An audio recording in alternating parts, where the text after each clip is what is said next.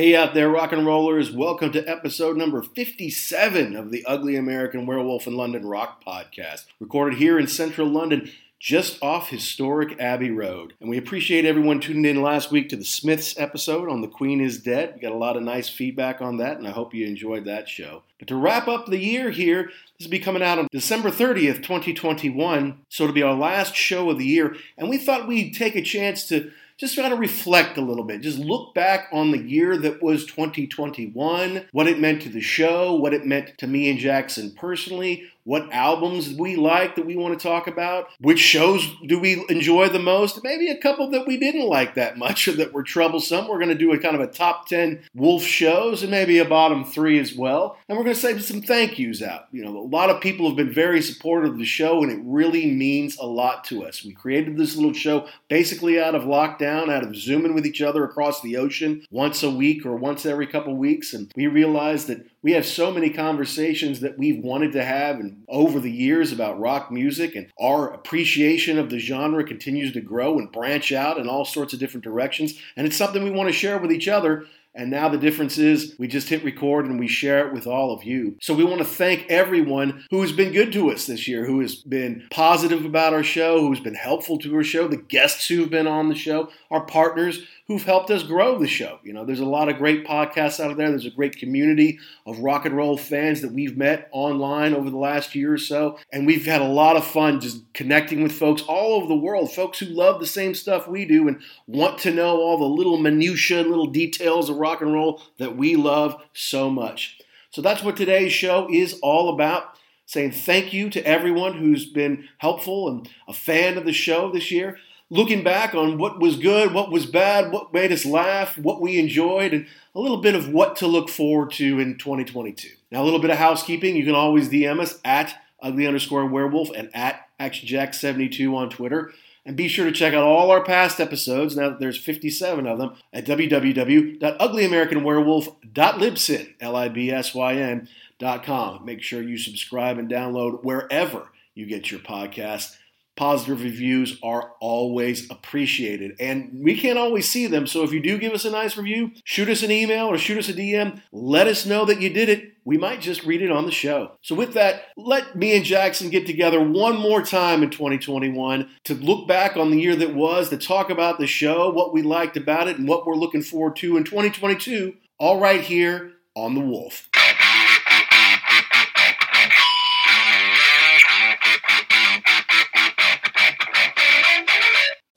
Pantheon podcast listeners, Christian Swain here to tell you more about my experience with Raycon earbuds. Our family now has three pairs of Raycon earbuds around the house, and my wife just grabbed a pair of the Headphone Pros to replace some headphones from a company that was double the price. And yes, she loves them. Now, if you haven't pulled the trigger on a pair of Raycons, or even if you have, but you're in the market for another pair because they're just that good, well, now is the time to check them out because they just launched their upgraded model of the best selling everyday earbuds. With Raycon's upgraded everyday earbuds, now you also get active noise cancellation, ergonomic design, and multi point connectivity that lets you pair with two devices at once. New quick charge function, three customizable sound styles, plus awareness mode. Available in a variety of vibrant new colors to complement any and all skin tones. I even have a pair of earbuds in a cool green color. I have tried just about every earbud known to humankind, and these Raycons are fantastic. Seriously, if you've been wanting to check out Raycons, there truly is no better time. You're going to ask yourself why you didn't check them out sooner, and Raycon offers a 30 day happiness guarantee. So, what are you waiting for? Go to buyraycon.com slash Pantheon today to get 20% off your Raycon order, plus free shipping. That's right, you'll get 20% off and free shipping at buyraycon.com slash Pantheon. Buyraycon.com slash Pantheon. So, can you believe it, Jackson? We've been doing this podcast, this little show of ours, for a little over a year now. We can say we've done one full year, every day of one year. We will have been doing this. How does that make you feel? I feel good. I really do. And uh, I remember talking to a friend of mine, I think it was last Thanksgiving, mm-hmm. and him saying, you know, something like 98% of all podcasts never take off because the people that do it, they have like three weeks, and then they're like, "Forget it, I'm not doing this anymore." So no, I, I feel really good that we that we've stuck with it, that we found interesting topics that we want to talk about, and Yeah. that we've gotten some guests to talk to this week, uh, this year, that we'll get into a little bit later. But no, I'm I'm psyched. Yeah, no, I mean, the reason we did the show is because we kind of re we we reconnected years ago. All right, to go into depth about us, to get into our very personal lives for the dozens of listeners out there. Jackson and I were roommates in college. We roomed together for a couple of years, and we kind of kept in touch a little bit. We're not exactly guys who write letters or who read letters or who read much of anything, to be honest with you. And so we we after Jackson got married, which is hard to believe it's been 20 years, we kind of grew apart after that because we didn't keep up with each other's emails. You know, it's back when you didn't have an email for life and you know, you change towns, you change emails. We don't do social media. We never touched Twitter or Facebook. I never touched Twitter or Facebook until we started this show a little over a year ago. Okay, that's how against like anti social media I personally was. I think action wasn't too different there. Um, no, I uh, I joined Facebook kicking and screaming, mostly for family stuff. Oh, sure. Uh, but no, Twitter, not really. And and I can't tell you how many of those emails I get. Facebook has a new note to delete. delete. Sorry. I mean, my, my thing with Facebook is if you don't tell me directly, you probably didn't really want me to know anyway. So, and the other thing is, I don't care what you have for lunch. Yeah, I, I don't care that you are eating in a restaurant. You know, oh my God, the life you lead. Did you have to call ahead? Did you make it weeks in advance, or did you just kind of waltz in like you own the place, playa? Yeah, I just want to. I just want to put a post back. Great, now I know I can break right into your house. Thanks for the scoop, dumbass. Well, that's the that's the other thing too. Yeah, I'll be I'll be on vacation for the next week and a half. Okay, good. Note to self. Cool. Yeah. So yeah, but no, we did reconnect, and turns out that Jackson has resettled not far from my family compound in Northeast Florida. So anytime I'm down there, we, we get to see each other, and we did get to see each other this year, and we did a reunion, the, the stateside reunion episode, and we'll talk about some of that here later. But we connected during COVID because things were freaking out, right? In in summer, spring summer of 2020.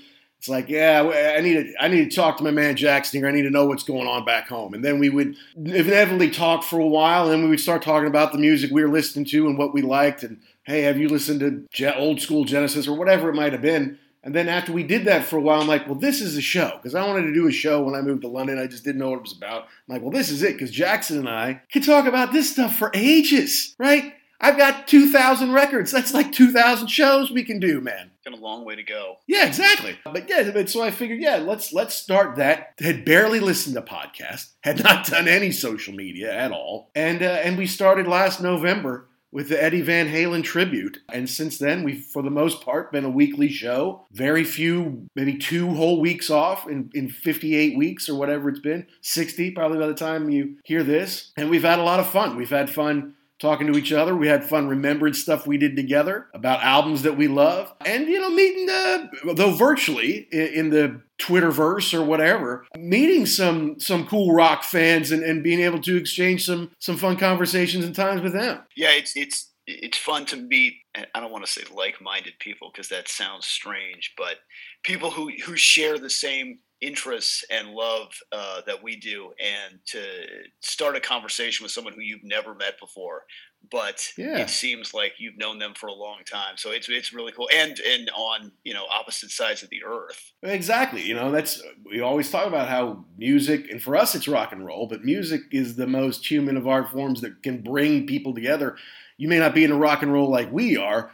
You know, maybe it's country music, maybe it's jazz, maybe it's orchestral, classical music, whatever it might be. It's just you, you can you can gather people together and they can share emotions better, I think, through music. And I don't know, for us it's always been rock and roll. Before we met, when we lived together, after we kind of disappeared from each other for a while, getting back to connecting again. It's always been rock and roll, and that's why we'll have shows for years if we want to continue to do it. I say yes. Let's do it. Let's continue.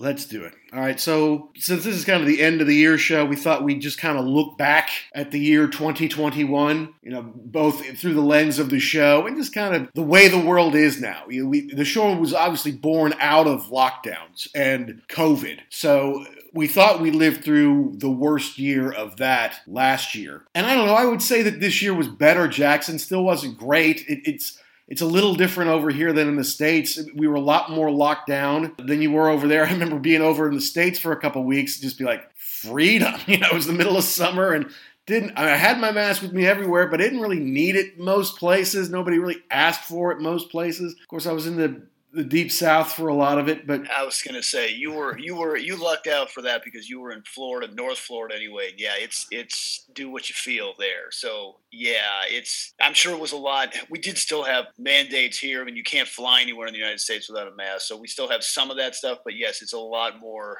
open than what you've got.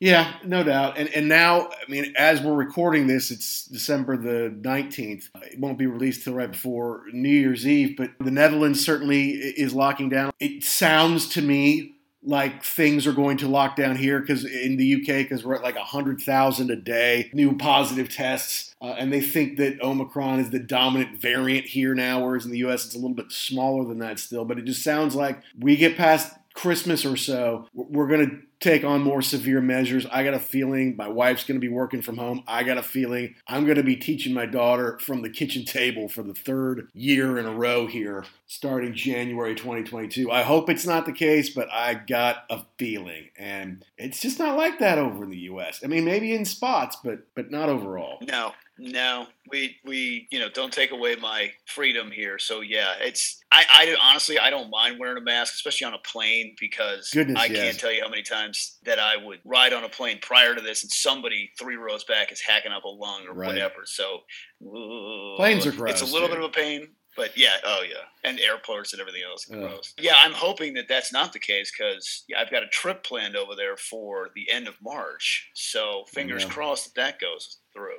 And that is one of the things the things we're looking forward to in in 2022. So You want to do the recap first? Let's do recap. let's first, do some we'll recap here. Yeah, let, let's let's let's start. All right. So I guess the first thing on the list is top top five albums or releases of 2021, which is never. I so rarely buy brand new music unless it's by a band that I've known for a long time, right? It, or a very legacy band. It's very rare that I get like a new artist with a new album.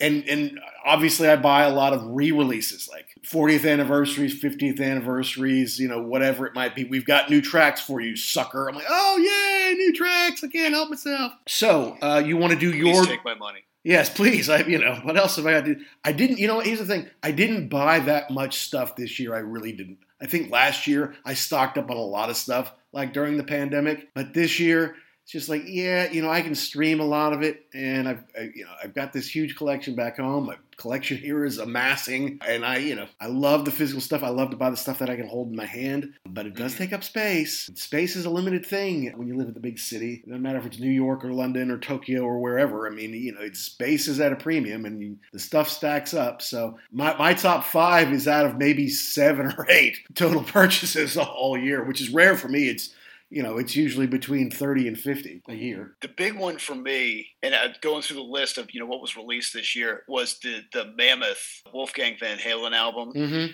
because this guy had a tremendous amount of pressure on him. I mean, you had Eddie Van Halen saying from the time he was what like five years old, "Oh, this kid's the real deal. He's going to be better than me. He's got he's insanely talented." Okay, sure, Dad, whatever you say. But he I, he stepped up to the plate and he delivered on this one. He played all the instruments on the record, sang, and I think he delivered a great record. I, he's very self-effacing. I really like him. He seems to be he seems to have a very level head on his shoulders for being a famous person Mm-hmm. and especially somebody who is famous really because of his father and mom, but mostly Sure. for us, his father. To have that, like, did you see the video that he did where he plays all of the instruments in the uh, in the studio? I didn't see that whole thing. No. Okay, so he goes in and he's and so the, the deal is that he played everything. Okay, we get that. So he goes in and it's all like, hey, it, it's him standing there in five different versions and he plays the whole thing. And then he's also in the control room. And at the end, the light comes on and he's like, hey, that was great. You guys nailed it. Perfect. And then they go to the control room and he says, what a piece of crap that was. We can fix that right in post. and then it's another version of him saying, so he's very self effacing. Like he doesn't seem like he takes himself too fully. And if you haven't seen the video for the distance, you better get your Kleenex out know, because, yeah. oh my goodness, it's a great song. But then to have the whole thing with the tribute to Eddie, wowie, wow, wow, wow. I'm not crying. You're crying. Especially the thing at the end with the voicemail that, that it's just from him saying, Hey, I love you so much. I'm your dad. You know, just dad, just calling to check in with you. It's like, oh my God. It, it really humanized to me Eddie Van Halen as a dude who was just so proud of him. And to go back and then see the two of them on stage when they did the different kind of truth mm-hmm. uh, tour, that was just fantastic. So he knocked it out of the park. Good for him. Another one that I kind of came to a little bit late was Brightening by Jerry Cantrell. Okay. He's not really blazing any new trails on here. It sounds a lot like out the old Alice in Chains, which That's cool. what I was looking for. Yeah. Thank you. That's exactly what his, his voice is not as strong as Layne Staley, but it's it's pretty good. Duff McKagan's on it. It's it's a good. I mean, again, it's it's nothing new, but it's what I was looking for. Right. No, I understand. Yeah, just just give me something from back in the day. And then the the big one from Iron Maiden after I, mean what was the, I can't even remember the last record they put out. I think uh, Book of uh, Book, Book of Souls. Souls. Mm-hmm, right. Yeah, I mean that was that was huge too. Nobody even knew it was coming out. They drop it, and it's it's great. Again, you said you didn't buy stuff. I bought this one because I wanted to see the the artwork sure. on the gatefold. That's great. I'm really hoping I get to see them this year. I know. Hopefully, I mean I don't know. I mean I got my fingers crossed. We'll see. Well, we'll see, right? No, and obviously, and that was the time the top of my list this year as far as the, the big release double album with extraordinary artwork. I almost let them talk me into like the two or three hundred dollar version that comes in the sweet box, you know, with all that stuff. And I'm like, no, you know, once again, space. But the thing is, to me, the real drop was the video for Writing on the Wall. It's one thing to create all this amazing music, which is basically a double album, more than 80 minutes. The last three songs are like 37 minutes or something crazy like that. It's like the first album wasn't 37 minutes, and then you got three songs at the end of this one. But it, it was really an incredible tour de force by them. But that video was special just because you don't see that kind of level of animation to really tell the story. Good animation, but not crazy, just computerized. It looks like stuff people drew. And the, the one with the sound effects was amazing. Plus, all the little Iron Maiden Easter eggs, which all Maiden heads love. So, yeah, no, that was obviously really special. But I'll give you a couple more new ones as far as original material go. And they I saw them actually, both these people play together live this year. One is the first one that came out was Mediterranean Sky by Steve Hackett. And was, mm. Obviously, Steve, we've done several shows on him over the years, and we'll talk about him more later. And I did get to see him play downtown, uh, and it was it was great. You know, they, he did seconds out in its entirety. He did a 30 minute, call it, five solo songs and uh, with his band and with Amanda Lehmann, uh, who I'll get to in a second. And then they did all of Seconds Out.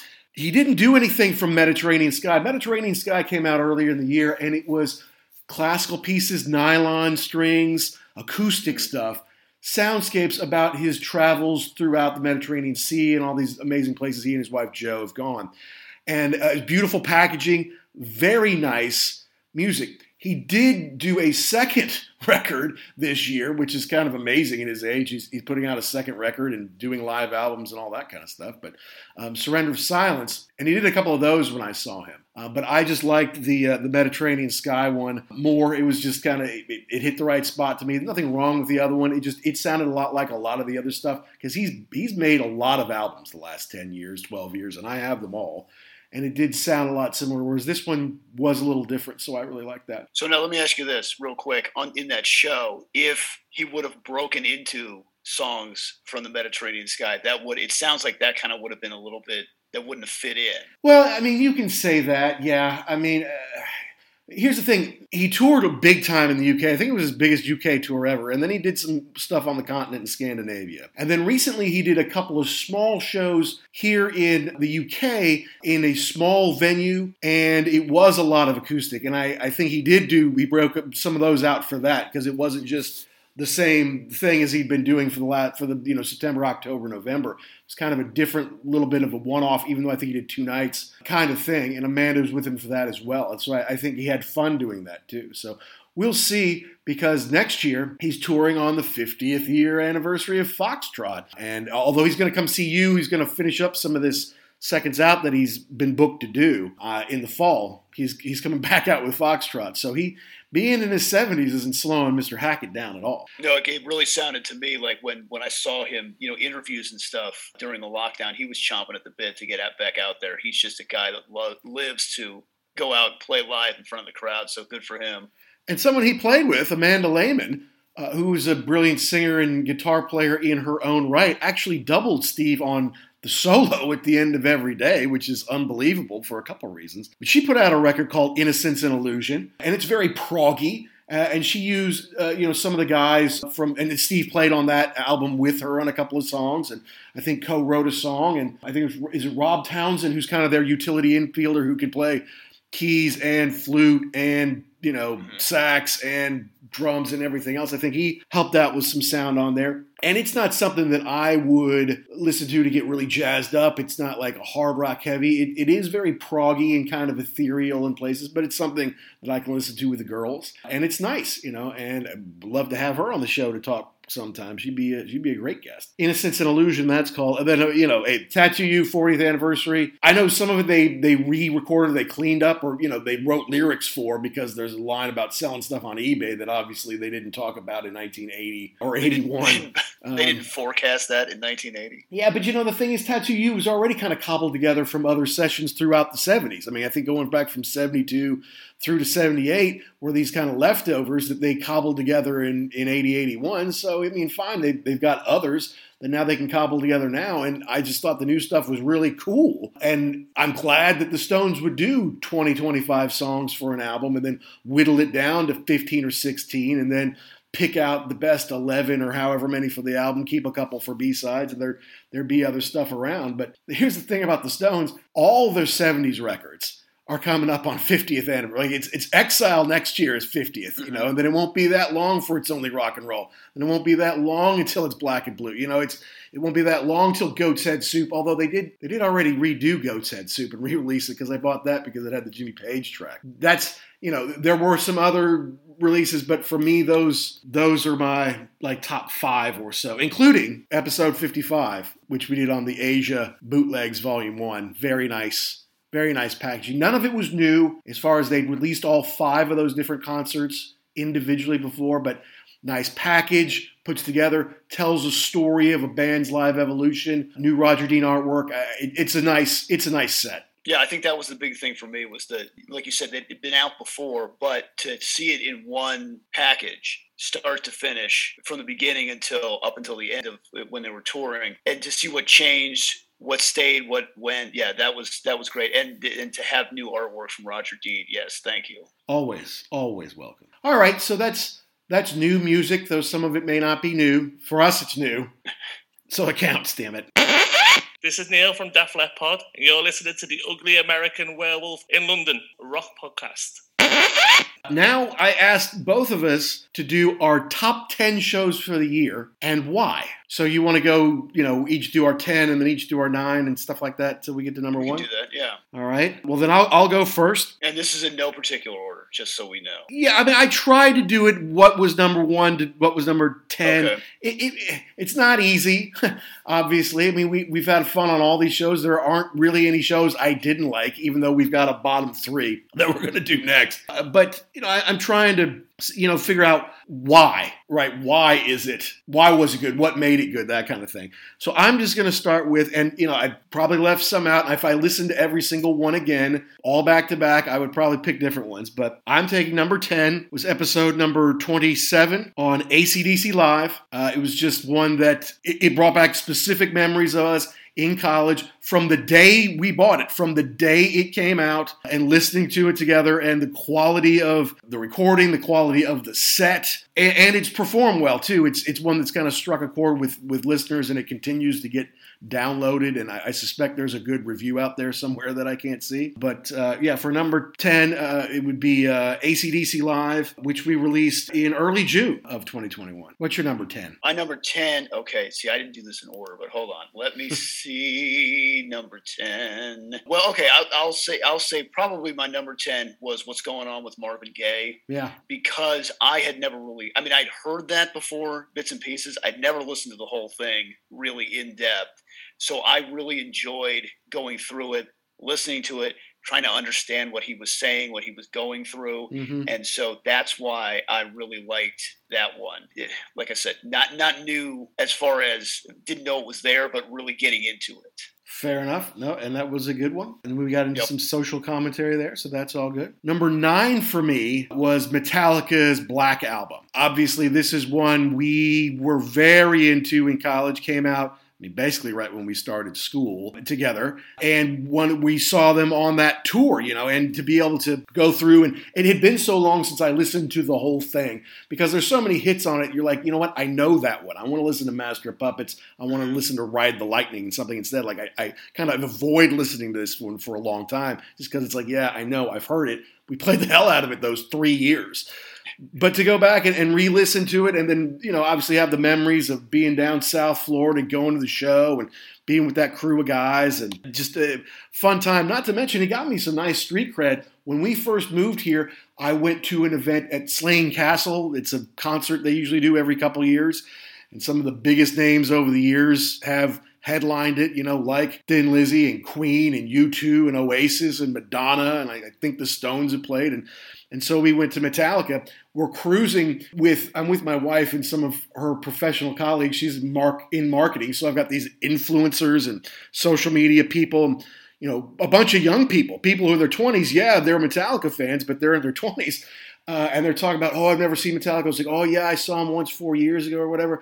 And like, Mac, have you seen him? Like, oh, yeah, well, I saw him on the Black Album tour. They all went, oh, you know, like that's the holy grail. So, like, So watch out now, kids. yeah, so yeah, so like when you and I would talk about, we would go to the Rush show and we see the old crusty dude who's sitting there with like the you know the Caress of Steel you know tour shirt on, like whoa man, that guy's really been around.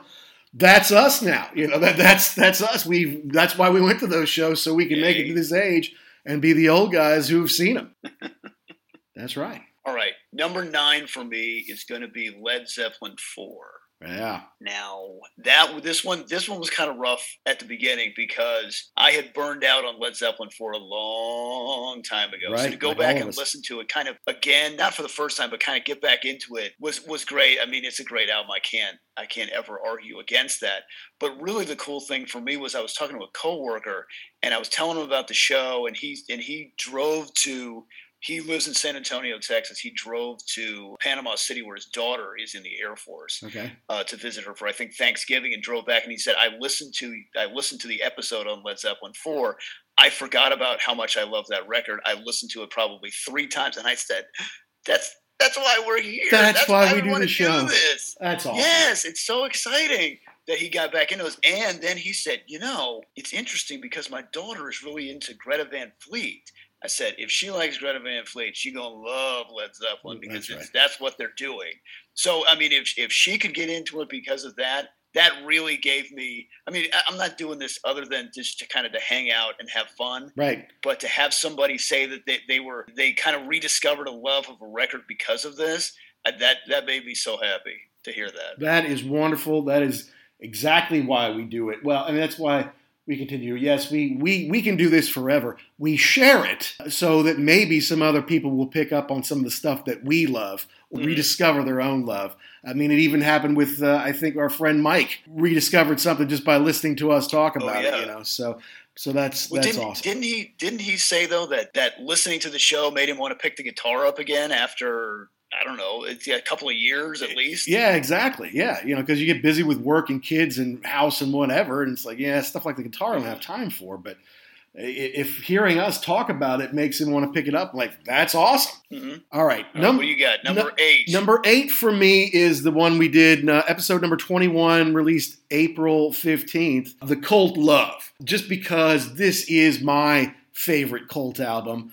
And you are a huge Cult fan, and when you're starting off a show like this, we're still in the first 20 or so, you know, sometimes you don't have time to do a ton of research, right? Sometimes we'll go and say, all right, we'll go listen to it a few times, we'll watch a movie about it, and we'll read stuff about it. Sometimes you have less time, so I'm like, all right, let's do the cult love. because I know it inside and out, and I know the, the B sides. I know the, the extra album that basically comes with it. You know, I know all that stuff, and I know you do too. And just being able to talk about it was, I don't know, it's just fun.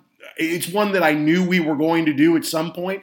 So I said, all right, let's go ahead and do it. And obviously, I mean, there's other people who've had the same reaction, like, yes, Colt Love, that's that's a great one. So that's that's why I like that one. Now it's interesting because I went to a family function yesterday, holiday party, and it was probably an hour and change away here. And so we were driving back, and my son asked me uh, in the car on the way back, you know, he he's been listening to a couple of these things too, and kind of getting into it. And he asked me what my favorite album was. I'm like, I don't know if I have a favorite That's album tough. of all That's time. tough. And yeah, and then as I thought about, it, I'm like, I think that's got to be it. It's got to be. It, it was it was the record that kind of got me. It was the first record that I got that was kind of mine. Like I hadn't I hadn't heard anything about it. I didn't know. I mean, I, I'd heard Sonic Temple, but that was on the radio. I'd never heard a track off of it, and I I love every track on that record. Yeah, and you're right. I could I could have done that show stone cold, having not listened to it in a while because I've done it so many times. Yeah, absolutely, absolutely. Uh, I'm gonna I'm gonna say, and this is gonna be a little bit of a bone of contention here in just one second, because my next my next one was the two the double header for the Kiss documentary, which you apparently did not like, but I liked it because I, I was a little apprehensive why, going into the A and E biography, just because I've spent an inordinate amount of time thinking about Kiss, reading about Kiss, Mhm. the- the history of the band. So I'm like, what are you going to tell me that's new? They did have some new stuff. It was they they put it together in a way that that interests me, and I thought it was cool that we were only going to do one episode, and then ended up talking for a whole other hour on it. I know, I know. So I liked it. Yeah, no, look, I'll, I'll get into it later. It's it's not because I didn't I didn't like it's not because I didn't like the show. It wasn't because I didn't like talking about it. I'll, I'll talk about it later. No, it's uh, the documentary was a big deal. It's just kind of the way it all kind of worked out as far as putting pulling it all together that that soured me on it a little bit. Okay. Uh, yeah, no, no, absolutely, no. It, and it, obviously, we can talk about Kiss a lot, and you know, we'll talk about Kiss podcasts here in a little while too. Number seven for me was the Rush episodes we did at the beginning of the year. So the first shows we did in, early January, we did a two-parter on Rush, just on Rush generally, not on any specific album or anything. But but we did two on Rush. It was right around the one-year anniversary of Neil's death, which means after this is released, it will be coming very close to the second anniversary of his passing. But again, it was something we knew we would have to talk about Rush at some point. It just happened to be around the one year anniversary of Neil's death, and it was just fun to relive all that stuff. We got a lot of listeners. We picked up some cool followers in the Rush community around those episodes as we were really just starting out on trying to build an audience. Uh, and so uh, those are those were those were special to me. Okay. So my next one up, you watch Family Guy? Oh sure, The the bit about how they're sitting at the bar and there's a commercial on TV for Barry Manilow. Mhm. Barry Manilow is coming to the Hydrox Arena, and they're like, Barry Manilow, ugh, he sucks. I mean, he's got like he's got maybe one good song. You know, we should go as a goof, and so the, it turns into everybody's a huge Barry Manilow fan. To me, Duran Duran was my one of my favorites because. I just it was one of those things like as a kid I'm like I could never admit that especially you know in middle school circles of friends I'm like them what are you talking about I'm into you know AC/DC what's wrong with you they're fantastic. They pretty much encapsulate everything that was great about the original MTV absolutely. uh, launch, the MTV lifestyle that they were selling you. They write great songs. They they- they're still mostly together. They got Roger Taylor back. They're still touring. They've written some great songs. I love them. I'm glad we did an episode on them, and that's one of my favorites. and it did great. You know, it, it, it was and it was your so idea. we weren't alone. Yeah, no, yeah, no, it, it did great, you know, uh, and and I think their new record has done well too. I mean, we're not alone in, in appreciating Duran Duran, and I was supposed to be able to see them this summer. It didn't work out that way. Maybe next summer, maybe the summer after, maybe next year, maybe no go. How do you like that? Hopefully not no go. That's a nice segue. All right, what do you got next? Next, I put our reunion episode. It it it didn't do that well as far as it wasn't like downloaded a heck of a lot, but for the fans that we had, you know, I got some compliments on it. Like, you guys should do that more often. Just talk more about how you came together, or, you know, the stuff that you like. And, you know, Dr. Dex, uh, especially, you know, gave us a, a thumbs up on that. So that was uh, that was right near Duran Duran, was it not? It was uh, well, okay. It was I number think so. it was number thirty one. Okay, Duran Duran was was in the early twenties, twenty three. So uh, yeah, no, it, it was fun just to be. We were in Florida. We were sharing the mic, you know, uh, and, and maybe we didn't prepare for it as well, just because my schedule was a little iffy as far as when were we leaving, what are we doing, are we Yeah. getting drunk, are we staying sober, are we having dinner, eh, that kind of thing. But it was just good to after we'd been doing this for half a year across the ocean to be in the same spot. Yeah, I, I I wonder what this show would be if we could do it in the same booth or same room. But it, it was cool to yeah just catch up and uh, yeah just relive some good times and and to and to hang out a little bit too. That was nice. Kind of the lead up to the show was good. Yeah, exactly. And we didn't get all boogered up. We were pretty chill, but you know, had Right. some good weather. Got to be on the pool. I mean, it wasn't so wasn't so bad. What is what number are we on now? I mean, Uh, number- That was six for me. Reunion episode six. yeah. Uh, uh, I mean, a couple of these are a couple of these are re. We've got them on the same deal. That like you know, I've got AC/DC live. I've got uh, the Black album, Mhm. and and for me, it, it pretty much exactly what you were talking about. Those two really did kind of hammer home being in college, getting those things pretty much when they away.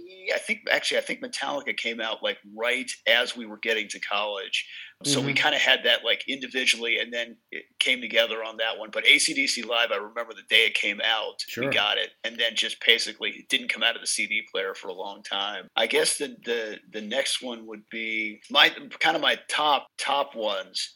Or we can get into also are the, are the ones that we have with guests and Mhm. the reunion episode too. So I, I really I really liked really liked the episode that we did with Def Lep uh, Neil from Def Lep Pod on Hysteria because a couple different things. I love Hysteria. I mean, it's a great Sure. record. I love Def Leppard, and to have somebody on here who is even a bigger fan than we are. Exactly. And a really cool guy to talk to. It was I, I was kind of because I think he was the first guy that we had as a guest. Correct. Right. Yeah, he was. So I didn't know how that was going to go. I didn't know how a three person conversation was going to go, walking all over each other. It was almost like we'd rehearsed that ahead of time, and we didn't. So it was cool. I really liked it.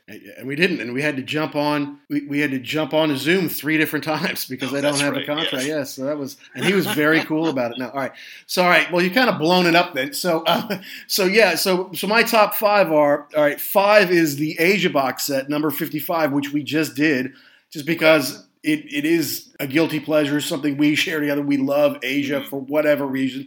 And there was a lot to go over there. So there isn't a lot of fluff. We had good energy. We moved through them all. We compared all the different concerts and the different eras and different versions. And I, I just thought we were really on and it was a fun one to do. Number four, I put from Steve Hackett live when I got to go see him and then you kind of interviewed me about the show. But it was just it was cool because it was the first live concert i'd seen in two years. I, got to see steve do his thing. It was a fantastic show and that they were spot on. And the show did very well and eventually amanda started to follow us uh, retweeted us. Steve has retweeted us a lot. And because i got him early in the show I could, hey, going to see Steve in Bristol tonight. Listen to our review and go see him. Oh, hey, going to see him in Dundee. Listen to our, you know. So we, it, it was a kind of a hit, if you will, for us. The show, one you didn't love, the Alchemy show, because it continues to do great, and I absolutely love the album. I know I kind of forced it on you, like you didn't know it, and it was early in the game. Still, we were still figuring out. But to me, Alchemy is one of my favorite all-time albums. Probably one of my top ten all-time go-to albums. And the show has continued to be popular. I think there must be some good reviews in Italy or France or something like that because we continue to get downloads on that one every month, even though now it's been nine months or whatever since it came out. Number two I had was the Highlander, the double Highlander episode with you and me walking through every scene, talk about the music, talk about the actors, and then we also had the, the fun interview with Ryan Condal in the second one because he wrote a Highlander script uh, and is now the writer and executive producer on the Game of Thrones prequel House of the Dragon. And he has a great voice. He has a great podcast of his own, The Stuff Dreams Are Made Of. Talking to his buddy about how they buy movie used props, and he has some cool stuff on there, and it's a fun podcast to check out. But yes, number one, Jackson was was Def Leppard Pod with Neil doing hysteria. I mean, he had great insights. Being a UK fan and the UK experience is different from the US experience, and he didn't have MTV for the longest time, you know, growing up. Whereas you know, we had it basically the second day of MTV or whatever. You know, they kind of they forced it into the suburbs and he was a, he's a great guy, and he has a good show too. Def Lep Pod is is killing it. They just put out their 19th episode because uh, they're a monthly, so he's been doing a little longer than us. But yeah, it was like talking to an old friend, and we were talking the first time, you know. So uh, obviously, we want to have more guests on. I think the show is great, the rapport you and I have, and the memories you and I share together. But I, I do hope to have him back on and and more guests in, in 2022. Yeah, and, and I, I I enjoyed I enjoyed talking to him. I enjoyed talking to Ryan, even though my internet was spotty that day. That's so right. boo. Yeah, just to talk to people who are who are eh, I don't want to say like-minded because that's weird, but they they come from the same place. They're interested in the same things. I mean, it, it, Ryan is a is, he was a very he's a very busy guy. I understand that he's got a lot going on. He made time for us and really engaged us in conversation as a fan of the the movie prop uh, memorabilia mm-hmm. and the Highlander uh, franchise. Right. And it, it's interesting because my son listened to that one. He's like, "Man, you really love that movie." I'm like, "Yeah, I've seen it like a thousand times." and we could go for a whole hour and go by, yeah, like you said, scene by scene. And so it, it's just great to share experiences and to meet these people who i mean i wouldn't i would know nothing about this and to go back to i mean the, the different podcasts and to go back to neil when i heard the concept of so you're going to do an entire hour on one song Right. Like we can do it on an album, but he can do it on a song. Yeah. That's not gonna. There's no way. He does a great job. And then the first one I listened to was "Wasted" Mhm. it, from. uh That's from High and. Uh, it's from High On Through the Night, isn't it? On through the night. That's right. Yeah.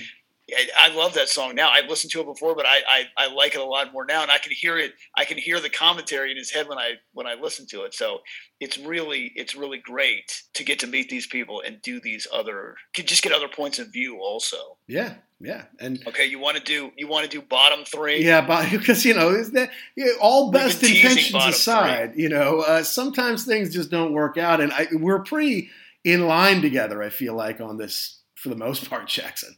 Yeah, I mean, I guess the, the the big one that we that we came across was the Aerosmith Right. one. And why did you think why did you think that was the bottom three? Well, it- it's it's the bottom three because there was an accident involving you know my laptop, a very big full bottle of water, and an overexcited golden retriever, um, which which led to my my computer having to be out of out of commission for uh, you know ten days or whatever it was.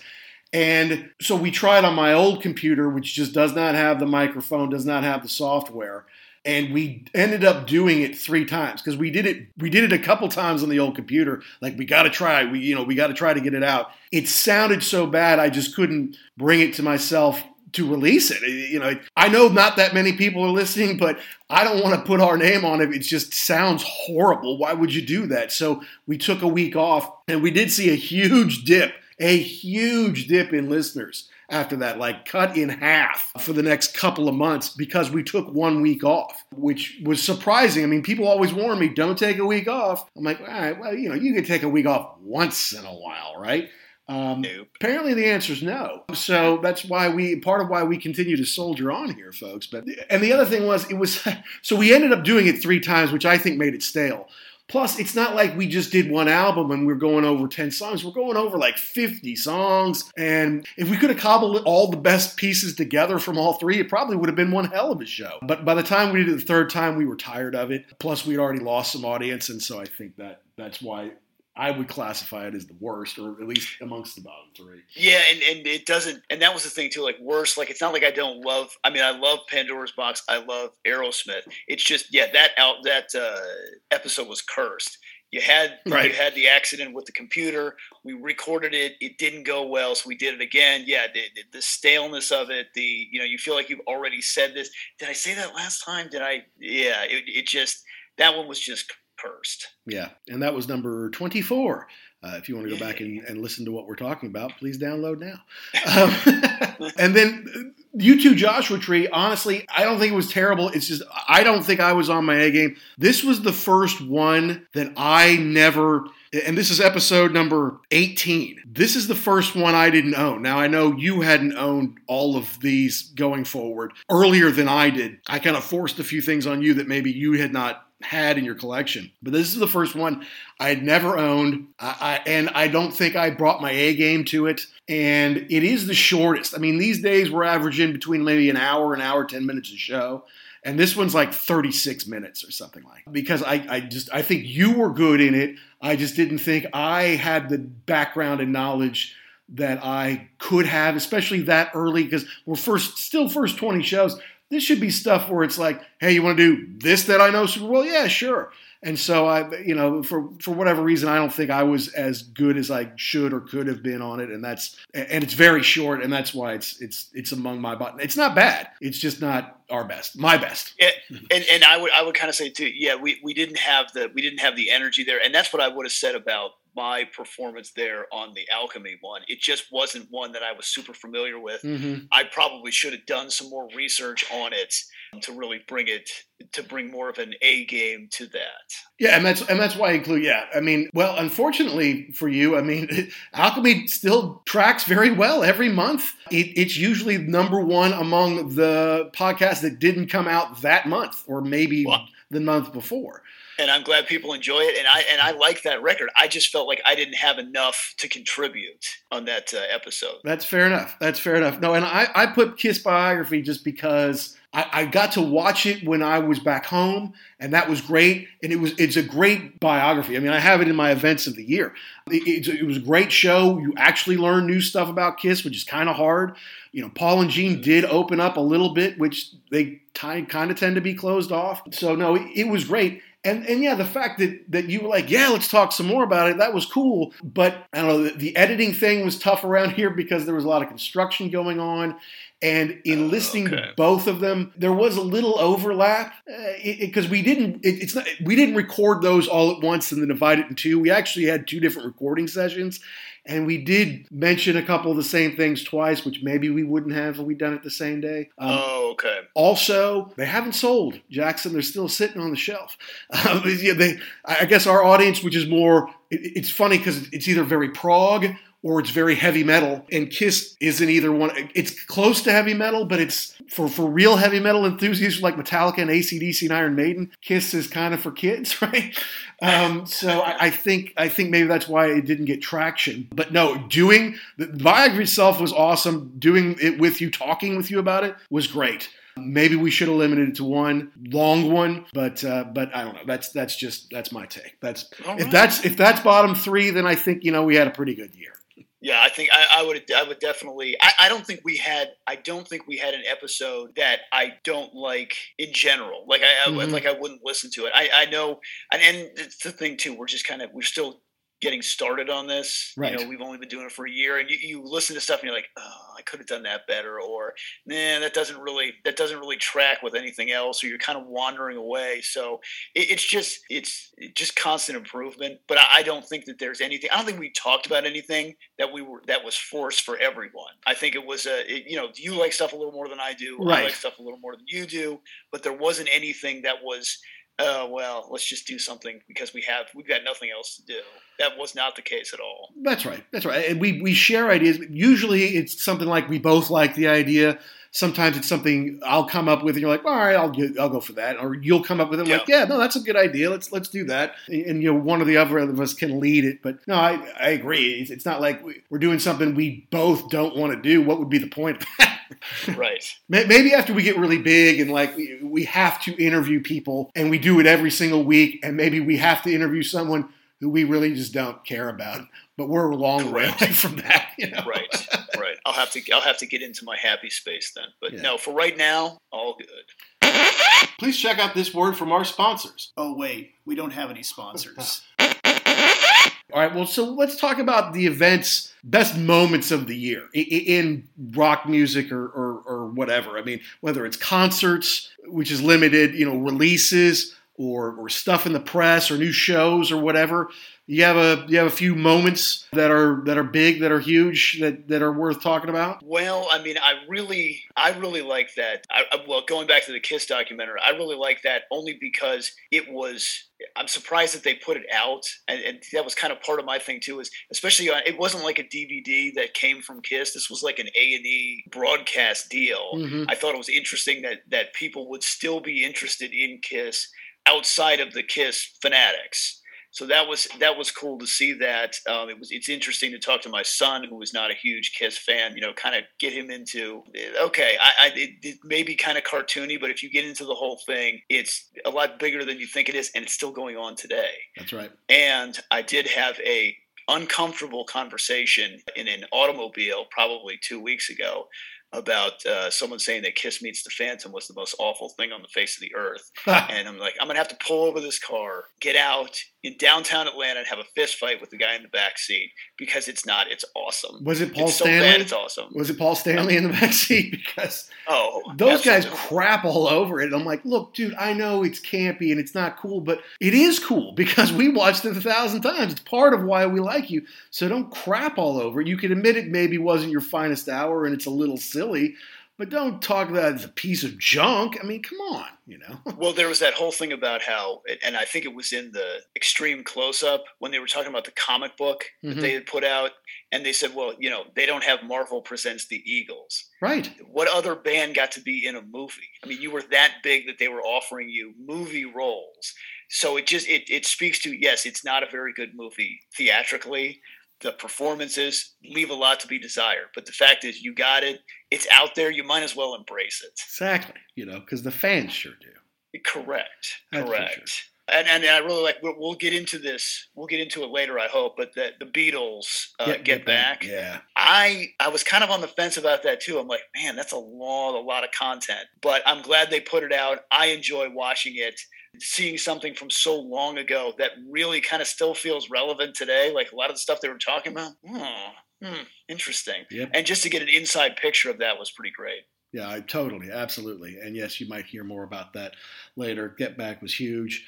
For me, it was a, a few experiences. Like I got to see Steve Hackett live. You know, hadn't been to a live concert in two years, uh, and it was great. You know, to, be able to just go out and see live music, but see him do songs that we've talked about on our show.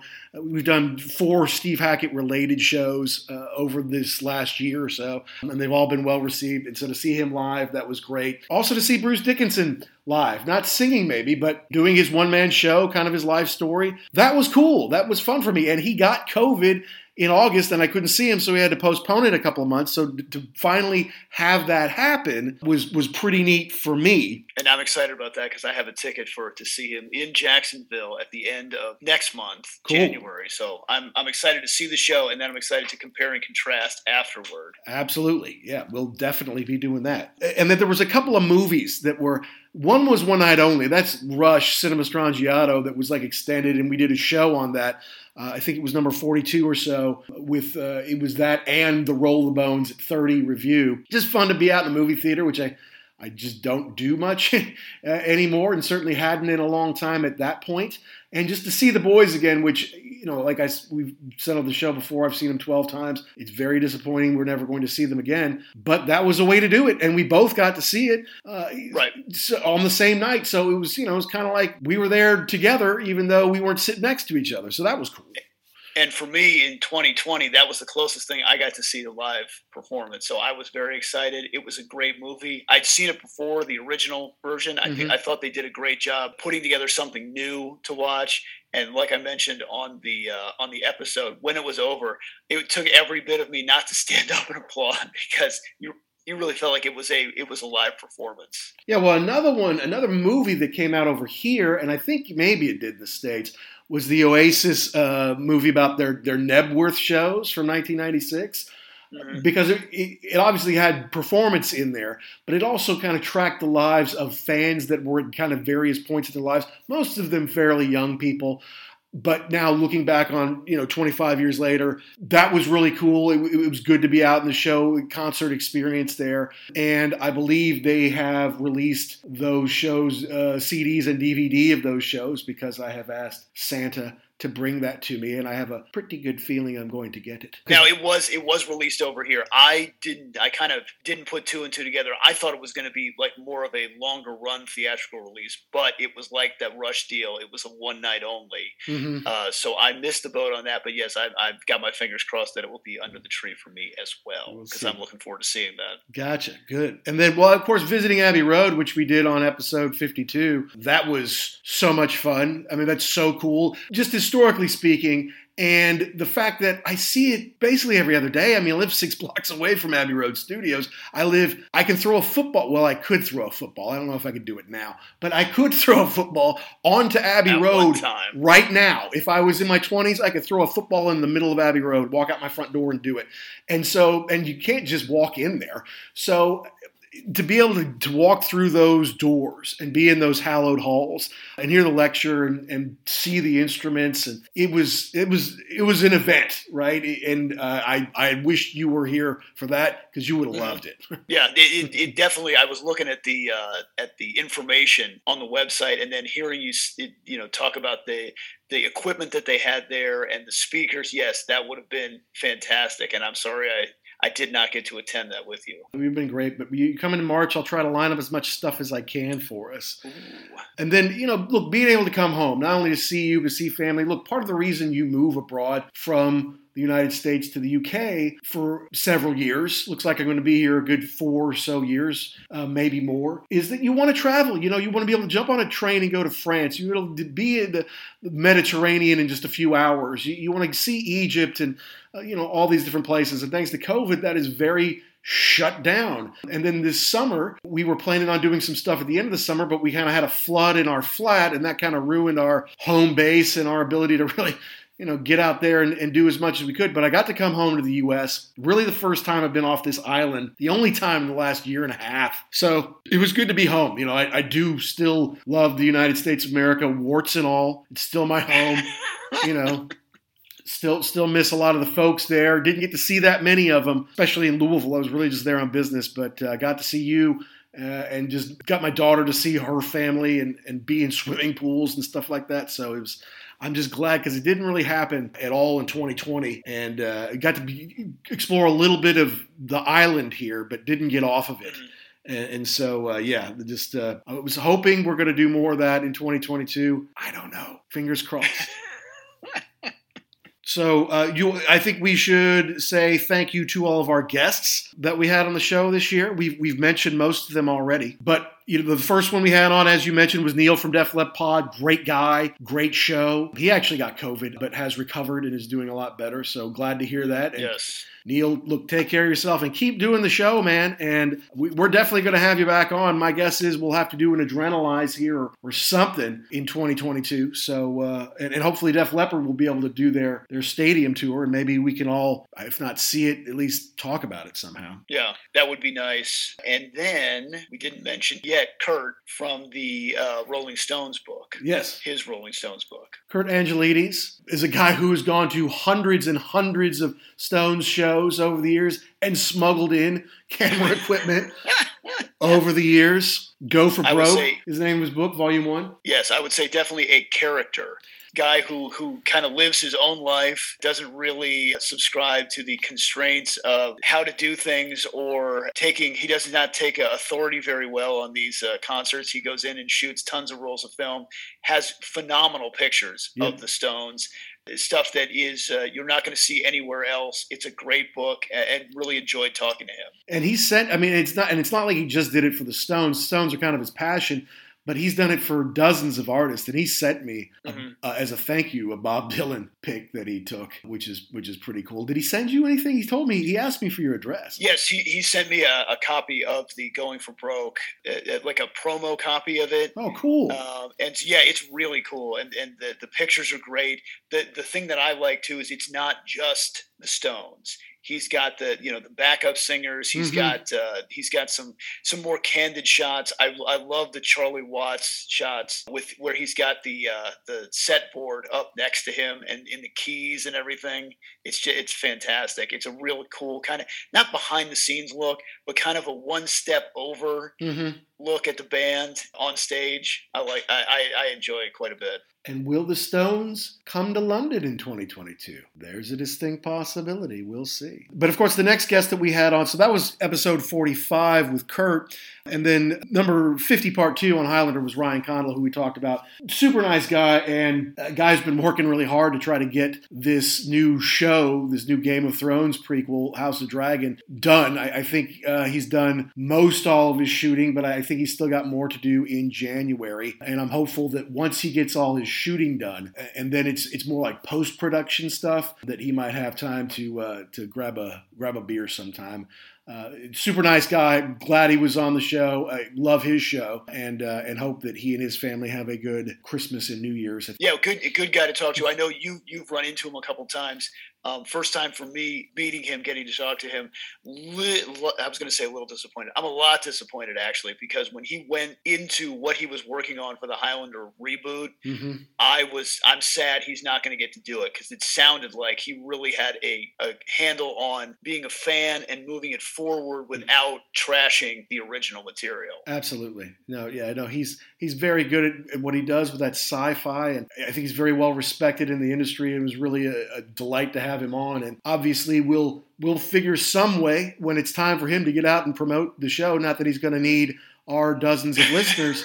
To make it a hit on HBO when it comes out this fall or whenever next fall or whenever, but super guy to talk to. I know that we can uh, we can find a topic. So, and he was he had praise for us, which is super nice. And then and then most recently on episode 54 on the REM document, we had my buddy Tom C on, who is a musician, so he can kind of talk a little bit more articulately about the actual musicality of some stuff, use the proper terminology and things like that, but also has a good radio voice and someone who brought something to it that we didn't in that he saw them on that tour and had was somebody who was a little bit older who got into them before we did. So I, I thought it was uh, it was a fun conversation. Yeah, I, I had not met him before, but again, it kind of like Neil, a guy real easy to talk to. He he kind of fit in with what we do uh, on the show, kind of a loosey goosey back and forth.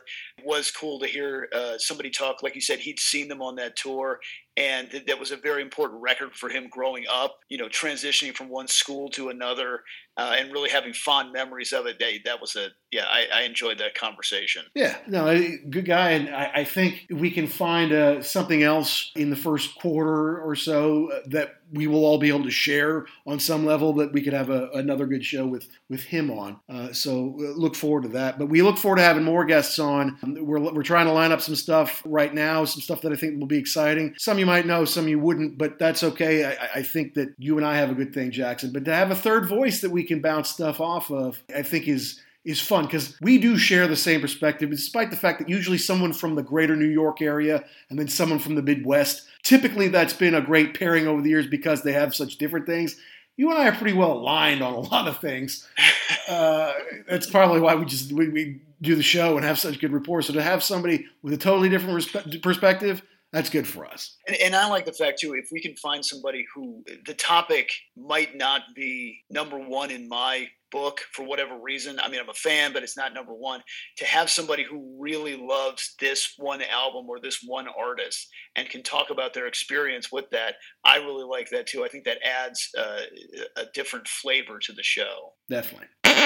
Hey guys, this is Ryan Condal, the executive producer, writer, creator of House of the Dragon, and you're listening to the Ugly American Werewolf in London podcast. And you should download and subscribe. Keep doing that. So now at this point, I thought we might give some shout outs to some people. Just, Okay. just people who have either been friends to the show or helpful to us in whatever capacity it might be. As we said earlier, it's been fun to kind of get to know other big rock fans through social media and through people who become listeners or fans, I guess you could use the word of the show. And and some of them I just wanted to throw out there quickly were This Day in Rush History, who uh, has great stuff every day, has uh, every set list they've ever done. So if they've ever played a show on March the 8th, they'll give you the set list from every show. They'll often have pictures of the tickets. They've got he's got an incredible reservoir of pictures and media uh, for the band, uh, and has offered to connect us with some folks that we can interview. Uh, I didn't take him up on it early in the year just because at that point, 20 or 25% of our shows were on Rush. And I thought we needed to branch out a little bit more, uh, but definitely would like to in, in 2022. So, uh, but so thank you. And it's, is it uh, this day in Rush history? Um, at this day in Rush history, good, good guy to follow. Uh, what I love about that is it's, you know, they, they he posts the, the information on the show, but it's the other people coming back to it. It's the comments that I love. Yeah, I was there. You know, blah blah blah. Just just to have that story. And I mean, I I know at one point in time he posted the show that we saw in Orlando in '91. I was like, oh, I was at that show. We drove blah blah blah. We had this fun time. So it, it's cool to to have these people reconnect also with a, a special time in their life. Yeah, no, that's for sure. You know, and there's a guy in in Canada called well, he was called Rock Frog Ian. I think he's changed his name to Prog Frog Ian. Uh, because he is a French Canadian. But he always gives us likes and retweets and, and, gives us comments like, "Hey, great show, guys!" and just keep podcasting. You know, he's enjoying what we're doing. So, uh, you know, I appreciate that. That's that's really cool. You know, he doesn't have to do that. Don't know him from Adam, but you know, is uh, is well. I'll just say thank you, thank you Ian, uh, and we will we will keep going. And there are others. I mean, you know, there's uh, there's some folks who've reached out who are super just super cool. But I just thought we'd single out a, a couple there. Also have a couple of friends, I guess you could call them. You know, like Dr. Dex in Nashville, who's been very positive and listens every week. I think he listens on one and a half or two times speed because he's a doctor and he doesn't have a lot of time, so he just kind of speeds through it there. But but he likes it, likes what we're doing. My old friend Matt B in Ohio, mm-hmm. he shares a lot of our musical taste. He's our age is a former garage drummer and has enjoyed it. And he's and he and Dex both are fortunate enough to have Wolf T-shirts, and we might talk a little bit about that later. Also, shout out to our old buddy Rob, who lives in in Jacksonville, and we we certainly mentioned him on the Metallica and the AC/DC shows, but and I think the Kiss shows. I mean, he's he's a hard rock guy. He loves it. And he's like, I sent him some text just to say, hey, you're on this one, or we talk about you in this one. He's like, you're killing me with this nostalgia, man but I love it. You know, I love this music, and you and Gary are keeping it alive. So keep going. You know, so it's good for you. You got to remember the good times. It is, especially especially like we were talking about before. I mean, you get older, other stuff starts to come up. Kids, you know, uh, work family, all that kind of stuff. It is nice to have this time to just kind of go, you know, set the wayback machine and then learn about new stuff too and connect with people who uh, they have they can share similar experiences. Well, exactly, you know, and and another guy, Kevin, who was kind of our first fan, he listened to the Van Halen podcast maybe a week or two after it was out, uh, and he came out, "Oh man, you did a great podcast," and that's when we had no idea what we were doing, you know, we barely heard a podcast, didn't know anything about social media, and didn't have our sound effects or anything in there yet, just kind of you and me riffing a little bit. And I look back at it critically, like, oh, I left this out or I should have said this. But he's like, oh man, that's great. He got a shirt. He's the first person to get a shirt. I think he got ours, nice. his before you. And and we've become friends now. We we we hang out and have beers once in a while. We don't. We only oh, live. Cool. He lives maybe a few blocks away from Abbey Road on the other side. You know, our our kids are in school together, so so that's been fun. But you're right, being able to just take a little time out to listen. If we're that for people around the world, that makes me happy. And I want to shout out just to a couple of other podcasts that are that for me, and that's the Shout It Out Loud cast. Tom and Zeus uh, do the Shout It Out Loud cast on Kiss. It's a weekly show. Plus, they have a couple of spin off shows. Uh, which is amazing. They're they're cranking them out. But look, they're funny guys. They're obviously about our age. They love Kiss and a lot of the music we do. It's a little raunchy. It's a little too jerky boys sometimes for some people but I look forward to it every Saturday, you know. And, if I can't wait another Saturday, well, they're up to 150 shows plus album review crew, plus now they're doing a Zeppelin show on the side, so I can go back and go over stuff they did a few years ago. Because if they do Kiss album reviews, it's it's not like I don't know that record, right? So, and Tom especially, they've been good to us. They've mentioned us on their show, and Tom has been really good on uh, just treats me like a fan. Like you know, hey, thanks a lot, brother. Thanks for the compliments. Has connected me with some people, given me some ideas for the show. So, Tom, thank you. And Zeus, hey, keep doing what you're doing, guys. Yeah, I, I love listening to that show. I, I love the fact that it's very, you can tell they're very friendly with each other, you know, old friends talking about what they love. I was very jealous of the uh, Kiss cruise that they went on because that looked like it was a lot of fun. And to, to have been with them on that cruise would have been just That'd have been a a blast. mess. Yeah, it but, but but in the best way possible. Yeah, yeah, I I agree. that would have been fun. Uh, and then one more. I mean, um, Chris at My Rock and Roll Heaven, he, he had a podcast. I think he's kind of put it on hold for a little while. But My Rock and Roll Heaven uh, is is great on Twitter. Obviously, is about the same age. I think he's also Canadian uh, and, and loves that '80s rock that we do.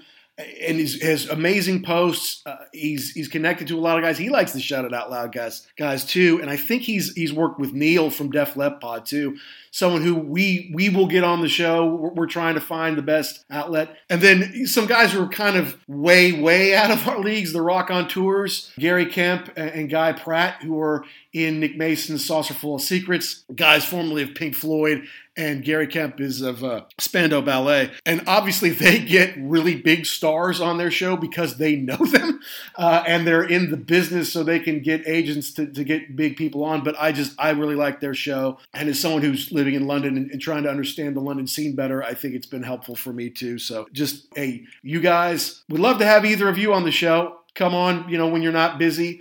I do hope you guys get to tour with Nick though this year, and I will find a way to go see that. That's a that's a great show because they first of all it, it- again friends who can speak to each other as friends, but they've also I mean they've walked the walk too. Like there was they had an interview with uh, John Taylor from Duran Duran, and it was blah blah blah and a blah. And remember that night you were at that party, right? Yeah, I was there too. I'm like, oh man, this is awesome I know. to, to hear about uh, yeah just it, they're fans but they're also contemporaries so it's it's it's kind of a different take on it to to hear that and yeah it, anytime either one of them have time come on board we'd love to talk to you please That's right. Of course, good old Eddie Trunk has a great podcast that I like to listen to too, and everyone in our kind of rock world knows Eddie.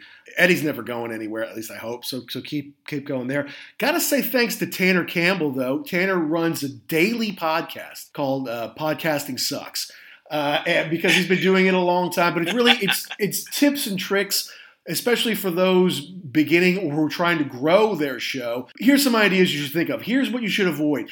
Here's some business ideas you should think of before you get too far down the line. And just a super guy, he did have me on his episode. Oh, it may have been episode 71. It was uh, it was more than a month ago. But just a, a super guy, and we met through Good Pods, which is a Good Pods is a, is a really kind of fun way for podcasters to connect with listeners and other podcasters and share ideas. And so I hope people are out there on good pods, but just a nice guy. Appreciate him having us on the show. He gave us a nice review. I did the same for him. So Tanner, keep up the good work out there. yeah i enjoyed that interview i thought it was cool to get a shout out to kind of get the uh, the message out to a little bit of a wider audience so yes thank you And then just to some some other people, the Publicity Connection is a PR group that runs uh, some prog groups and bands who we've spoken about on this show before, uh, and I appreciate them. Not no spoilers. We're we're hoping to. Uh, to do some special things in the coming year, maybe get some folks on, do some cool interviews. But to, to say thank you to a few artists who have retweeted us. Steve Hackett, his official, and I don't know if it's Steve, it's Joe, it's his publicity people, it's a combination of all of them.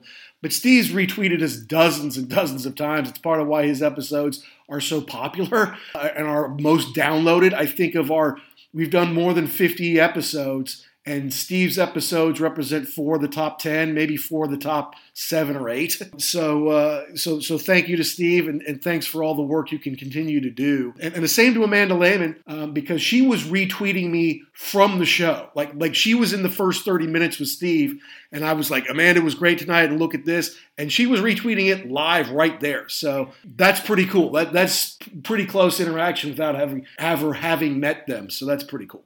Yeah, and and way down the way down the road, but yes, it, it, Steve, if you're out there listening, wink, wink. We'd love to have you on the show, and, and and thank you for carrying the original Genesis flag. It's great to see that. I'm hoping I can get to see you when you come to uh, to the United States uh, next year. So fingers crossed. Absolutely. And then, you know, we did a Paul Rodgers episode. I think it was episode 29 or so uh, this summer. Obviously, we talked about the firm and that. I sent out a tweet about how we love the firm. Does anyone remember the firm? They may have had the greatest rhythm section of all time with Tony Franklin and Chris Slade. They both retweeted us. Uh, which was really cool. And and you and I have both reached out to Tony. He's been very gracious. We're hopeful maybe one day there'd be a reason to get him on the show. But uh, he's really good at social media, I think. So, some people put out junk. People like David Coverdale are funny about it. They're engaging on it, and, and they do a lot of good stuff. I think Tony's very good on it, uh, and he's obviously a huge talent. You know, wish him all the best. Also, special thank you to Geoff Downes of Yes and Asia and the Buggles, who did retweet our episode of 55 on the Asia official bootlegs, uh, which was just, uh, it's just cool to see. I mean, it, it's just a rush. What can I tell you? I mean, you had one of your heroes like, uh, like something we put out on him earlier this year, Jackson. Correct, correct. And it's, I love this because it's, it's, you can, you're not really talking to them, but yes, Billy Duffy did uh, give us a, uh, a, like, and I think he gave us a retweet also. Uh, another another person who I would absolutely love to talk to. I know he's very busy, but it's just cool. It's cool to to see somebody just acknowledge what you've done. And to go back to Tony real quick, he seems like a really great guy. I've seen you know bits and pieces of it. Love to talk to him just about his experiences, mm-hmm. both you know in touring and just playing the bass and just uh, just being a cool guy. And the same thing with Billy Duffy. Just seems like a real kind of he's a rock star, but kind of a down to earth guy and eh, someone who has a love of just playing live music. Absolutely. Absolutely. No, we would love to talk to Billy. When he, he may be your all time hero. He's certainly one of mine. I would I would have to have a, a Xanax or something to talk to him because I'd be like freaking out. Remember that one time? You were awesome. Yeah. yes. You totally be Chris Farley. Calm down. Paul McCartney.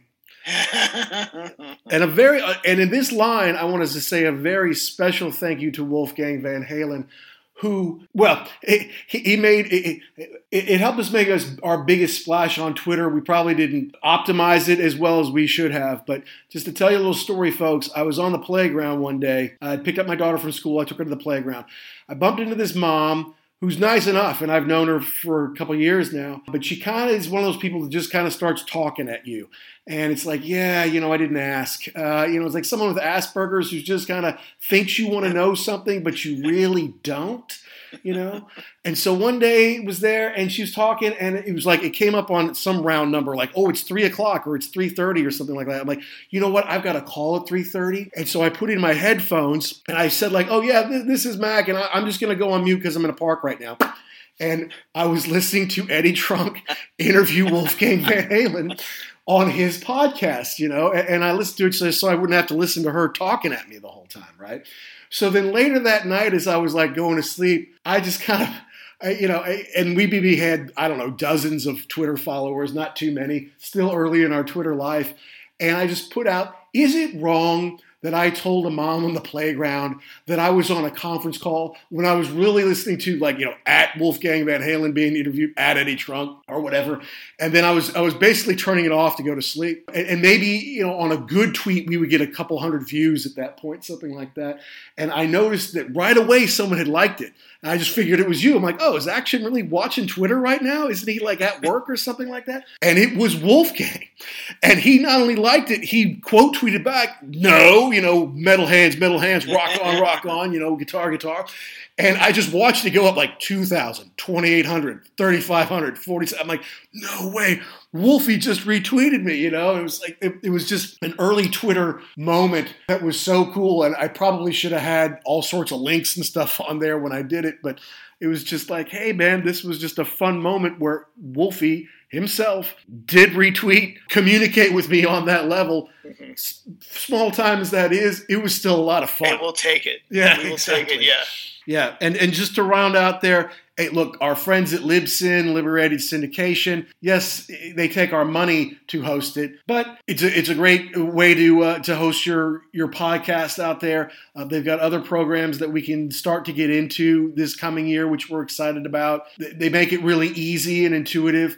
I hope they continue to spread out as far as what they are kind of connected with or what they have APIs with, because every time they connect to something new. Like recently, they just opened up on Samsung, and we got a new flood of listeners in who only listen on Samsung, right? And they'd never heard us before, you know. So um, hope that continues. And also FeedSpot. FeedSpot's uh, kind of a portal where you can. Uh, learn about podcasts and subscribe and stuff like that. Uh, and we have been on their top 25 list for a while, sometimes in the top 10, sometimes, you know, maybe closer to the bottom of the 25th. But uh, they've helped us get a lot of listeners all over the world, especially in Asia and Australia, and, and we appreciate it. You know, and, and, and, Good Pods is another one that we're starting to grow in, and we've been in the top five and top ten on some of their music history and, and rock history lists. So we're we're proud uh, to be a part of those networks, and and really just want to grow our show and find listeners who, who love what we have to say. So thank you to to all those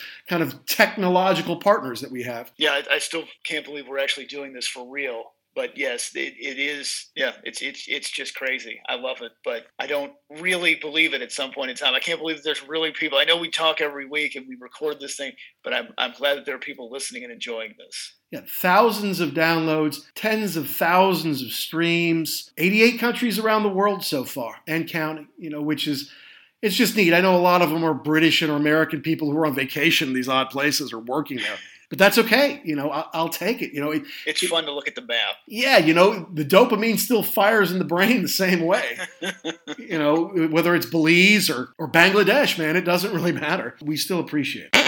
Hey, this is Action Jackson. The Wolf and I are coming at you on the Ugly American Werewolf in London podcast. So what are you okay? So what are you looking forward to in 2022? Yeah, so I put a few things here. I'm hoping for more live shows. With this Omicron thing, I don't know. I don't know if that's yes, no, or maybe. Mm-hmm. Genesis was supposed to happen. Genesis did, you know, 85% or however many of their UK shows, and then they went and did all their US shows after Mike Rutherford got COVID. But he got it like right before I was supposed to see him in London. And this thing has now been postponed. I think it's three or four times. So, yeah, I, am really looking forward to seeing them in March. I think I see them the night before you come. All things go according to plan. We'll see. But, you know, I had a lot of great tickets from 2020 that got postponed, like Yes and Jeff Beck and Peter Frampton, all of those in Royal Albert Hall. Seeing Deep Purple for the first time supposed to see Iron Maiden and Sting, maybe Simple Minds, you know, that I had tickets to. So, you know, and Steve Hackett's coming back around again about new tickets to that. There's some big shows like the Foo Fighters that I just didn't buy tickets to because I'm like, eh, I don't know if it's going to happen. You know, I bought those Duran Duran tickets. The Stones apparently are very seriously looking at Europe for 2022. No announcements yet. Kurt kind of alluded to that when we spoke to him, and that's the news. So, yeah, I'm I'm really really hoping we can see more shows, but I don't know. Yeah, fingers crossed. I had the uh, so in Blazing Saddles when Cleavon Little gets up to the table to uh, sign up for the uh, the mob. says qualifications: stampeding cattle, boring through the Vatican. Ooh, kinky. Sign here. I got a call from my brother-in-law and he's like, "Do you want to go see Primus?" And I said, "No, eh, boring. I don't want to see that. Do the entire Farewell to Kings album." Ooh. I said, "Ooh." So so that's that's on the docket. I just got tickets for that. I think that's in May. So I'm I, am i am very interested to see this now. In they're Atlanta, gonna, they're going to do it. Uh, actually, in Jacksonville. Oh, okay, cool. Florida Theater in Jacksonville. Yeah. So that I didn't even know that was a thing until he brought that up, and so yeah, I'm I'm excited for that. I'm hoping I can see Steve Hackett, fingers crossed, mm-hmm. uh, and just and just kind of you know as this thing starts to open up again, you know who's going to come through. We've got some rescheduled stuff that's gonna that's gonna supposed to be here. I don't know. I mean, again, I don't know how this Omicron thing is going on. I mean, you talk about locking down in the UK. I think if they locked us down here in the, in the United States, we, there would just be riots in the streets. I don't think people can handle it here again. Well, we'll see. Yeah, no, and obviously I'm excited for you to come to London. I hope that yeah. it's not too locked down. I can line up some some cool stuff for you. I want to travel off of this island again. in 2022 to Europe and Africa.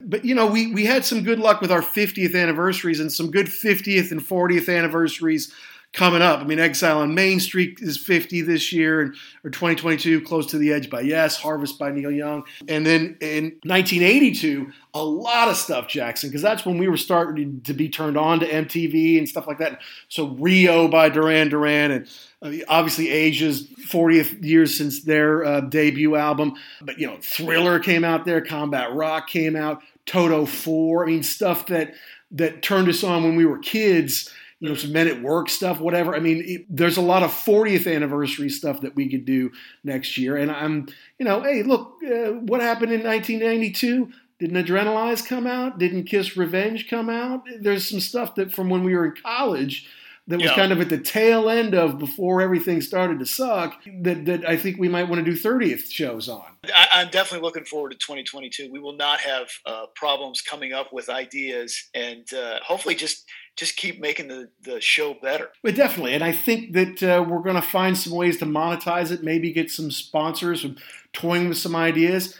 Uh, anyone out there wants to reach out to us, please do at ugly underscore werewolf or at actionjack72, or you can find uh, or my email on the on the show thing. But uh, you know, toying with the idea of maybe partnering with a t-shirt shop. You know, our I made some t-shirts really just for for us uh, and family and a couple of friends who really said, "Hey, love the show," and I thought I would reward them with shirts. But we're kind of out of those now, so I said, "All right, well, maybe if we do a redesign on the logo, maybe it's time to to figure out a way to partner with a." With a T-shirt, you know, with a company that can deliver our shirts and maybe stickers or something like that. So lots of stuff uh, in the works here for 2022 just growing the show, you know, just just finding ways to to find more listeners, to interact with more fans, to interact with more artists uh, and people who share our passion for this music that we love. I'm gonna have to practice my live reads. This episode brought to you by our friends at fill in the blank there. KY his and hers. Date night can be special. So Jackson, I wish you a, Yes. a happy, peaceful, happy New Year's Eve and a prosperous 2022. And well, well, I'll be talking to you again soon because we've got a lot on the docket for 2022. And what else? What else? Oh, happy Yeah, birthday. Happy Ah. 49th birthday. You sack that Yeah. somehow you're six months older than me, but people used to ask if you were my little brother, and now they ask if you're my son. And it's bullshit. It's bullshit, is what it is. Dad, can I borrow the car?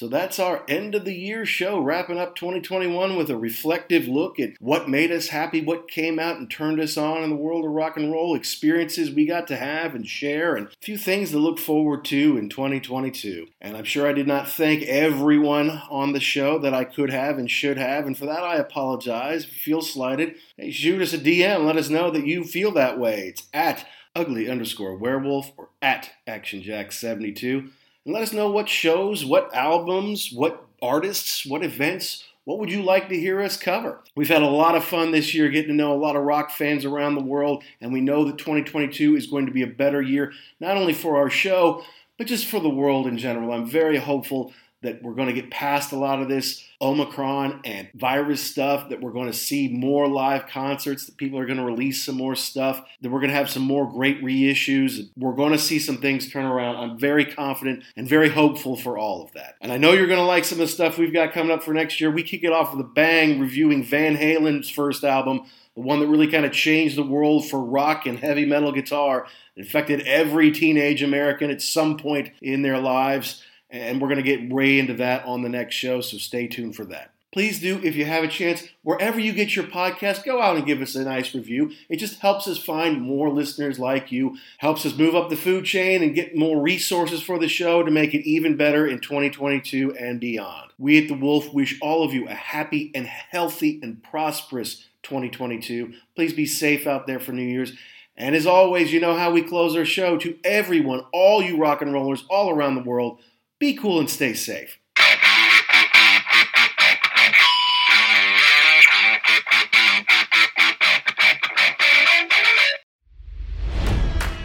It's NFL draft season, and that means it's time to start thinking about fantasy football.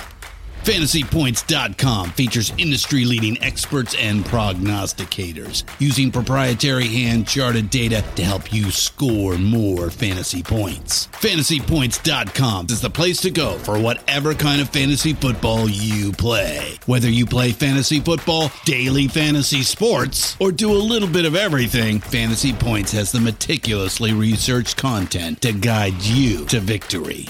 And why wait for the fall? Fantasy Points also covers the new spring football league, the UFL. Join the guru, John Hansen, Scott Barrett, Joe Dolan, and other massive names in the fantasy football universe with an exclusive offer. Use code Pantheon for 15% off any fantasy points package, including the all in package, with access to every article, tool, and data nugget that Fantasy Points has to offer. That's fantasypoints.com and code Pantheon for 15% off at Fantasy Points. Fantasypoints.com. Code Pantheon. Score more fantasy points.